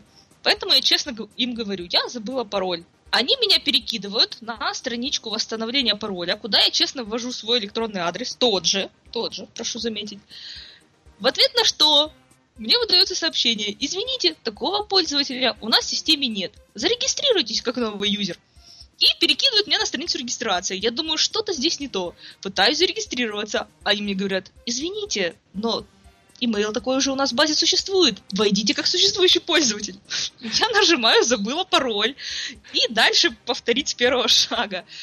Собственно, я пыталась так раз 5. И у меня было просто много времени и терпения. После чего время и терпение кончились, я написала в саппорт. Саппорт ответил мне сразу же на следующий день. Это, кстати, для Голландии достаточно странно, потому что люди тут в основном расслаблены, и можно ответа ждать долго. Например, 1 раз я написала в DHL, они мне ответили через 1,5 месяца. Чем все закончилось? В итоге они мне прислали ответ, в котором написали, что извините, вот ваша ссылочка для смены пароля. И все. То есть ни там мы исправим этот баг, ни там мы... Я им видео сделала. Я им, честно, видео сделала. Джингом, кстати. Все подсветила, показала. Они мне даже спасибо не сказали. Вот. Но в итоге пароль я поменяла, все купила, все хорошо. Боже мой, я бы не дождался того, что делаешь, Таня. Я бы не вытерпел. Понимаешь, просто честно. Вещь была такая, которую можно было купить уже, так как я слоупок, то уже только на этом сайте. То есть либо заказывать из Англии и ждать там 4 дня, но так как времени уже не было, день рождения-то вот уже на носу, то пришлось заказывать у нас, у наших, а вот у наших вот такие дела. Это случай, когда делать больше нечего, иначе ты бы даже не пошла туда, на этот сайт. После этого. Я думаю, после этого ты не скоро сюда пойдешь. Знаешь, я уже даже забыла, что это был за сайт. Ну, хорошо. Тоже, наверное, пойду. Но это стыдно, конечно, да. Давайте про последний писк расскажем. Я там хотела еще про собеседование новичков. Но мне кажется, это долго и очень-очень грустно. Наверное, на эту тему нужно сделать отдельный подкаст. Будем плакать весь подкаст. Что, так все плохо с новичками? На самом деле мы когда-то обсуждали в чатике в нашем радио QA про новичков, потому что, с одной стороны, новички очень много жалуются на то, что они не могут найти работу, что все очень тяжело, и вообще им всяческие препятствия ставят, чинят, и мы думали сделать какие-нибудь вещи, типа там под анонимным собой пойти на какой-нибудь курс для новичков и проверить, чему там учат. Или, например, пойти сказать, что ты новичок, и пойти попробовать пособеседоваться в разные конторы и посмотреть, что же действительно спрашивают у новичков. Потому что новички говорят, что очень-очень все сложно, плохо, и нас этому не учили и вообще. Вот. И возникла такая ситуация, что у меня было на проекте вакантное место, и я решила, ну, надо же развивать как-то тестирование, то есть взять новичка абсолютно с нуля, неважно какого, то есть можно вообще без знаний и обучить его, ну, потому что я еще когда-то обучала новичков, у меня остались свои лекции, и как бы обучить человека и работать с ним с нуля. И я, соответственно, в связи с этим проводила собеседование среди новичков. И главный вывод такой. Новички, скажем так, слегка приукрашивают ситуацию, вот. Скажем, наверное, так. Делают ее слегка более темной, чем на самом деле. Ага. То есть ты влезла в шкуру жесткого работодателя и поняла, что на самом деле ты-то права? Нет, ты понимаешь, я не жесткий работодатель, я на самом деле очень лояльный работодатель, я готова взять человека вообще, вот понимаешь, он знает, что значит разархивировать файл или пройти по линке, я уже готова его взять, вот взять, обучить и... Ну вот все, что... То есть у меня есть опыт же обучения новичков, я же знаю, как это делать. То есть я готова, да пожалуйста. Вот главное, чтобы его глаза горели. А я хочу спонтанно поплакаться. Почему? Вот я не поплакаться, просто мне любопытно, почему у вас бага она и линка она? А вроде баг и линк, он и он. А знаешь почему, Леша? Потому что в голландском языке, например, свинья – это оно, а усы – это она. То есть ты хочешь сказать, что язык тестировщиков – это специальный язык, в котором все рода определяются по правилам тестировщиков? Да, я вот... Да, абсолютно так. Да, я думаю так. А кто... Нет, а ребята другие, кто из вас называет линку она, линка? Если линк, то он, если линка, то она. Потому что она в конце. Все просто. Нет, в смысле, кто называет линк линкой? Ну, логика-то простая. Линк — это ссылка на русский, значит, у английского женский род. О, слушай, пока ты не сказал, я даже не понял. А баг — это типа ошибка, да? Да. Кстати, да. Фига себе, какая логика есть. Вообще классно, да. Ну ты понял, Лёш, тут есть логика реально. Логика есть, а нет, так же многие говорят. А немецкий материал то же самое, то есть на русский переводишь, потом опа. Кстати, да, именно так и есть, что в основном, если ты не знаешь слово, если там новое слово на английском языке, то оно используется, которое как бы значило соответствующее немецкое слово. Но много английских слов уже настолько онемечились, что у них есть свой специальный род, обычно мужской или средний. Вот. Давайте тогда дальше, наверное, перейдем уже в последний писк, в плане не как писк, как плач, а писк, как писк. Рома... Или Макс, я же не понял. Кто хочет рассказать про другой совсем? Так мы вместе расскажем. Мы можем, да, вместе, но я, скажем так, как менее опытный в этом, наверное, начну, а Рома расскажет, как все на самом деле. Да, конечно. Собственно, речь про, ну, по крайней мере для меня, совершенно новую платформу краудсорс-тестинг. Наверное, многие сталкивались с такой штукой, когда есть RAI, посредник между заказчиками и толпой тестеров. Самая популярная платформа, наверное, uTest. Есть Fixbeer, Mob4Hire, Backpub и прочее. Собственно, на эту платформу я попал по ссылке в одном из постов Ромы. Там было было предложение про $30, ну и, соответственно, я сразу перешел. Чем эта платформа отличается от существующих, от того же uTest? Я вот для себя отметил несколько ключевых отличий. Во-первых, тестерам платят за время, а не за баги. То есть там одна из основных претензий к тому же uTest'у чаще всего то, что ты поздно заходишь на цикл, и все, что можно было найти, уже было найдено. Ты ищешь тот самый оставшийся баг, тратишь на это целый день и не находишь ничего. В итоге все впустую. Тут есть некоторый таймер, которым ты сам управляешь, то есть запускаешь, останавливаешь. И некоторый слот времени, собственно, примерно реализована идея session-based тестинга. Второе отличие от uTest заключается в том, что тестеров на циклы, как, собственно, и вообще на платформу, отбирают вручную.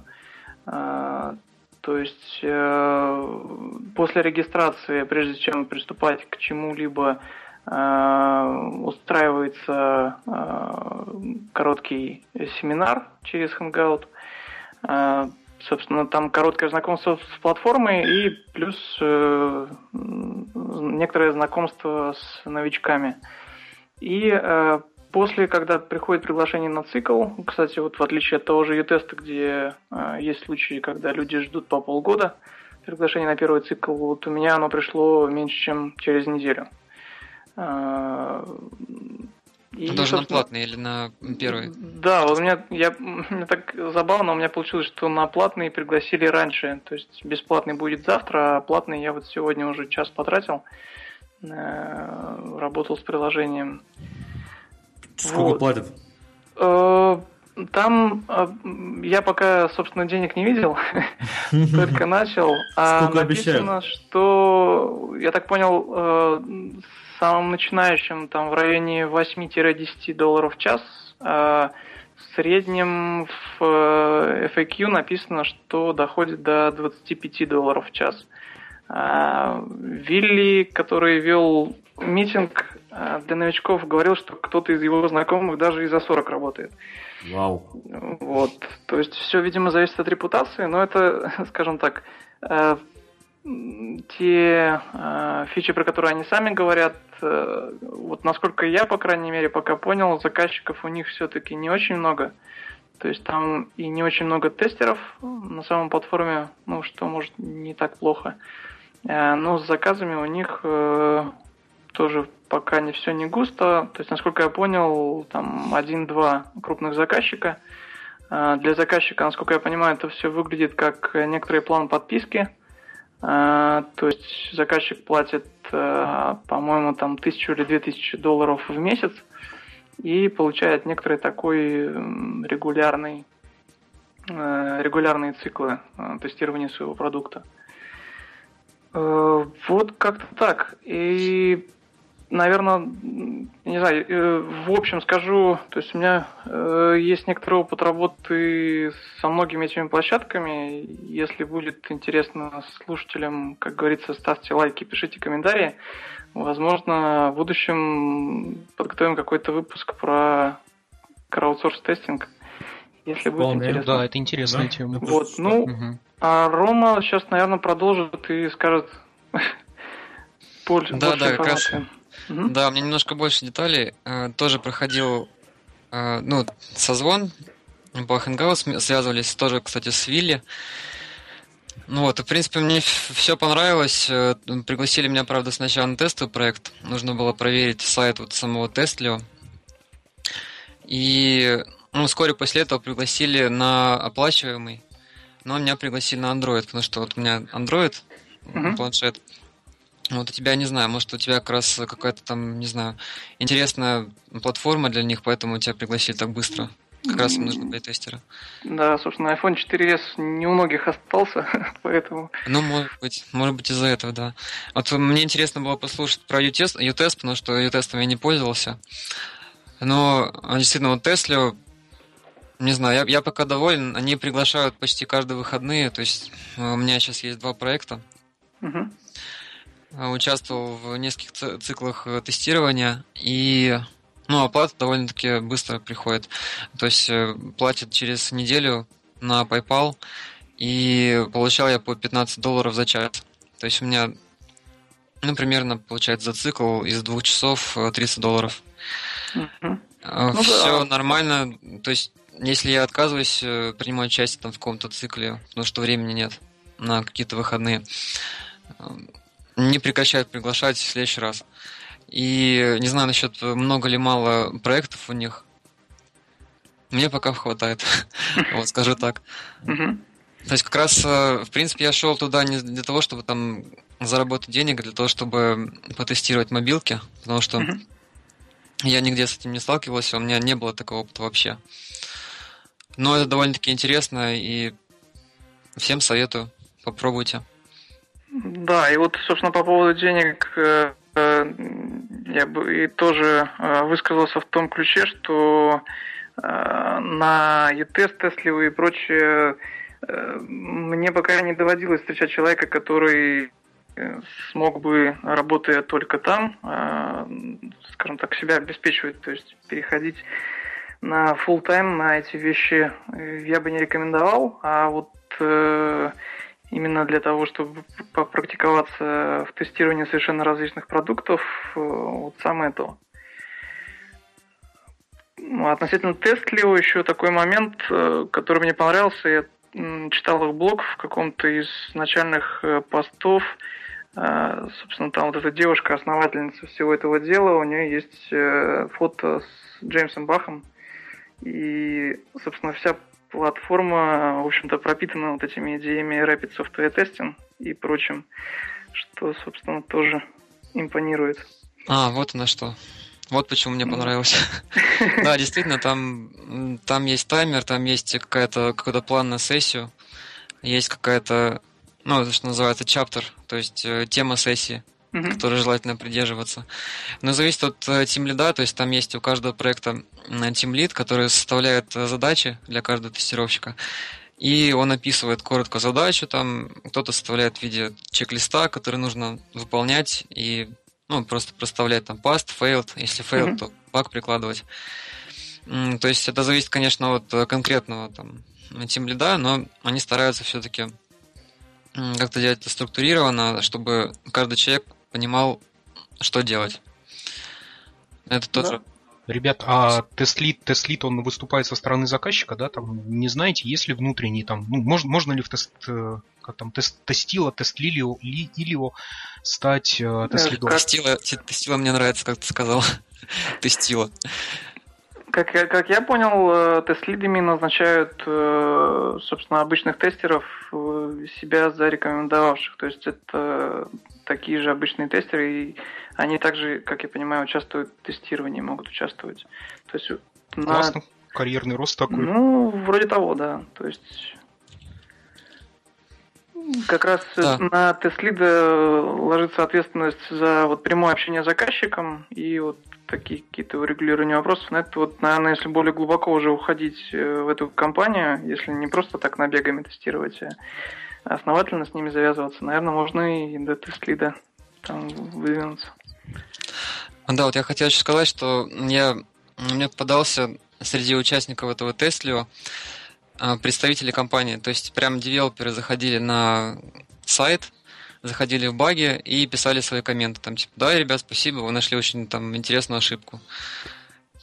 Что шикарно, такое? Фидбэк такой получаете. Да, мне тоже понравилось, и действительно понял, что там меньше расстояния между заказчиком, который заказывает тестирование, и между тестировщиками, и плюс тестировщики сами видят там, что нужно, что действительно там заказчик принимает, что не принимает, какие баги нужно там в первую очередь искать.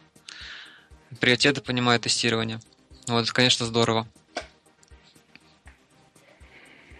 Окей. Таня? У меня последний писк – это обновление до винды 10. Я, в общем-то, 2 дня назад сделала это. Я, кстати, не знаю, по какому принципу это все происходит, но где-то месяц назад, наверное, мы подписались на обновление, мы, это я и мой муж, но при этом я уже обновилась, а он до сих пор не может, потому что ему его обновлялка еще не пришла. Поэтому я не знаю, по какому принципу она приходит, но, в общем-то, я обновилась. Как все происходило, у меня появилась иконочка, просто вообще без объявления войны. Я смотрю, у меня какая-то левая иконочка внизу, экранчика, справа, если кого-то интересует. Я на нее нажала, ну, как нормальный тестировщик, надо же нажать на все, что незнакомое. У меня вылетело такое окошечко, которое мне сказало: опачки, я в Windows 10, давай обновляться. А у меня середина рабочего процесса, виртуальные машины, тут везде все дела. И... я говорю: нет, давай попозже. И назначила ему обновление, там можно вставить расписание, там тот же день или там через день, и на определенное время. То есть я поставила себе на 8 часов, думаю, я как раз буду на тренировочке, приду, у меня уже, опачки, новая винда. То есть оно начало процесс без меня, я прихожу домой, у меня уже 82% апгрейдилось. А сначала я испугалась, потому что в одном дружественном, добром очень чатике сказали: а ты что, бэкапы не делаешь? Я подумала, что, наверное, после обновления я буду человеком, который уже делает бэкапы. Но все оказалось гораздо лучше, чем я думала. Ну, собственно, работает все. Все вкладочки в браузерах, кто меня знает, тот видел эти 4 ряда вкладочек в Firefox, там 3 ряда вкладочек в Chrome. Все это сохранилось, все пароли, логины, все сохранилось абсолютно. Chrome даже каким-то магическим образом корректно завершил работу, то есть Firefox поругался на некорректно завершенную сессию, Chrome как опачки и открылся. Документы все сохранились на своих родных местах. Единственное, что те документы, которые были открыты на специфических страницах, там, например, PDF-ки, которые, там, по которым я занимаюсь, например, английским, которые у меня открыты на середине, они, ну, сбросились на единичку. И то же самое сбросились настройки по умолчанию. То есть, например, браузер по умолчанию, там программка для открытия вот таких файликов по умолчанию, это все сбросилось. Притом я пошла сразу же в настройки, поменяла это в самих настройках, но после перезагрузки компьютера они опять сбросились.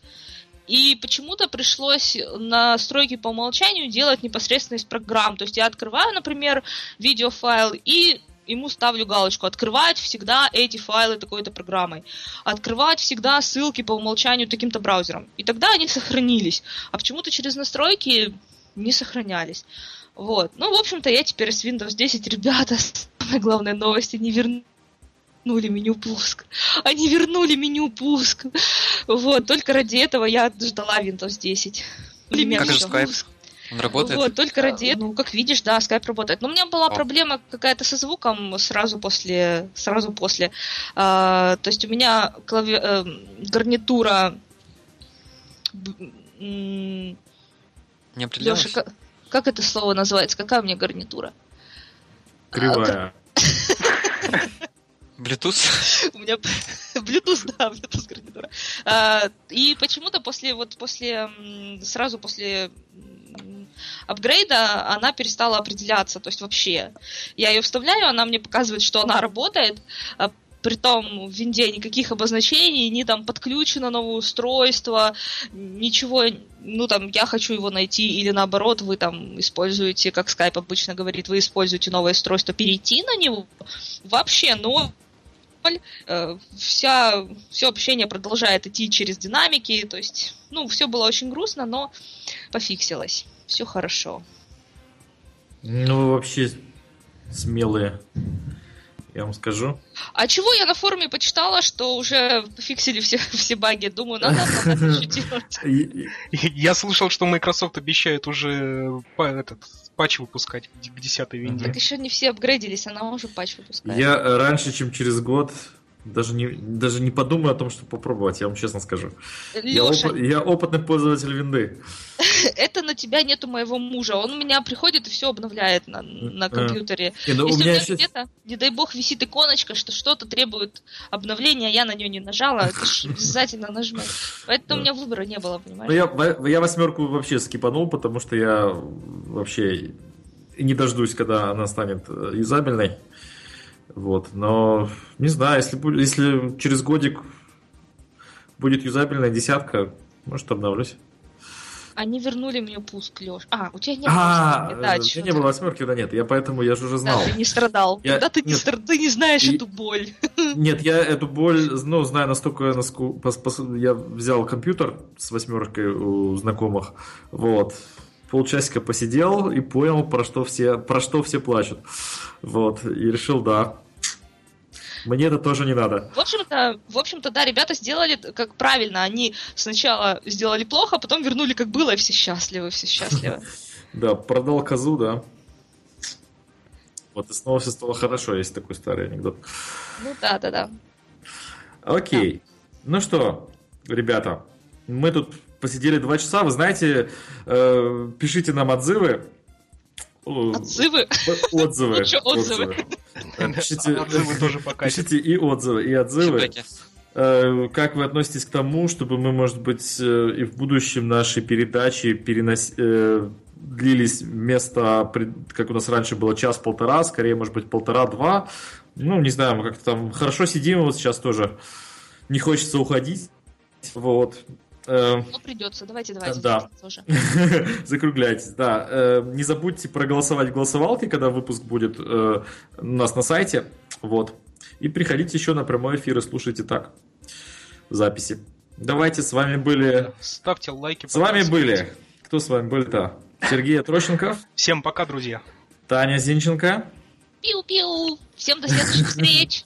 Роман Шейко. Пока-пока, ребят. Да, Макс Михайлов. Да, всем удачи.